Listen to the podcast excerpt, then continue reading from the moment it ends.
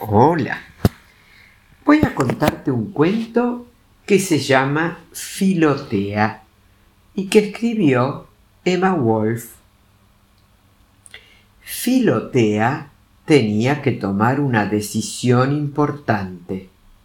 ¿Me tiro o no me tiro?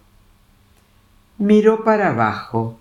me da vértigo.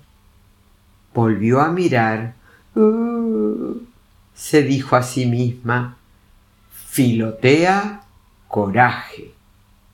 Juntó las manos, cerró los ojos, apretó la respiración, tomó impulso y no se tiró. ¿Qué hago? Se puso rodilleras, muñequeras, zapatos de corcho, un almohadón en el traste. Ahí voy. Un, dos, trrr. No fue. Es tan alto. ¿Y si me estrello? Necesito más protección.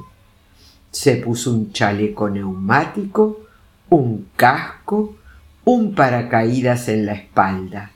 Lo último fueron las antiparras. Entonces Sí. Pegó envión y cayó planeando sobre la vereda sin romperse nada.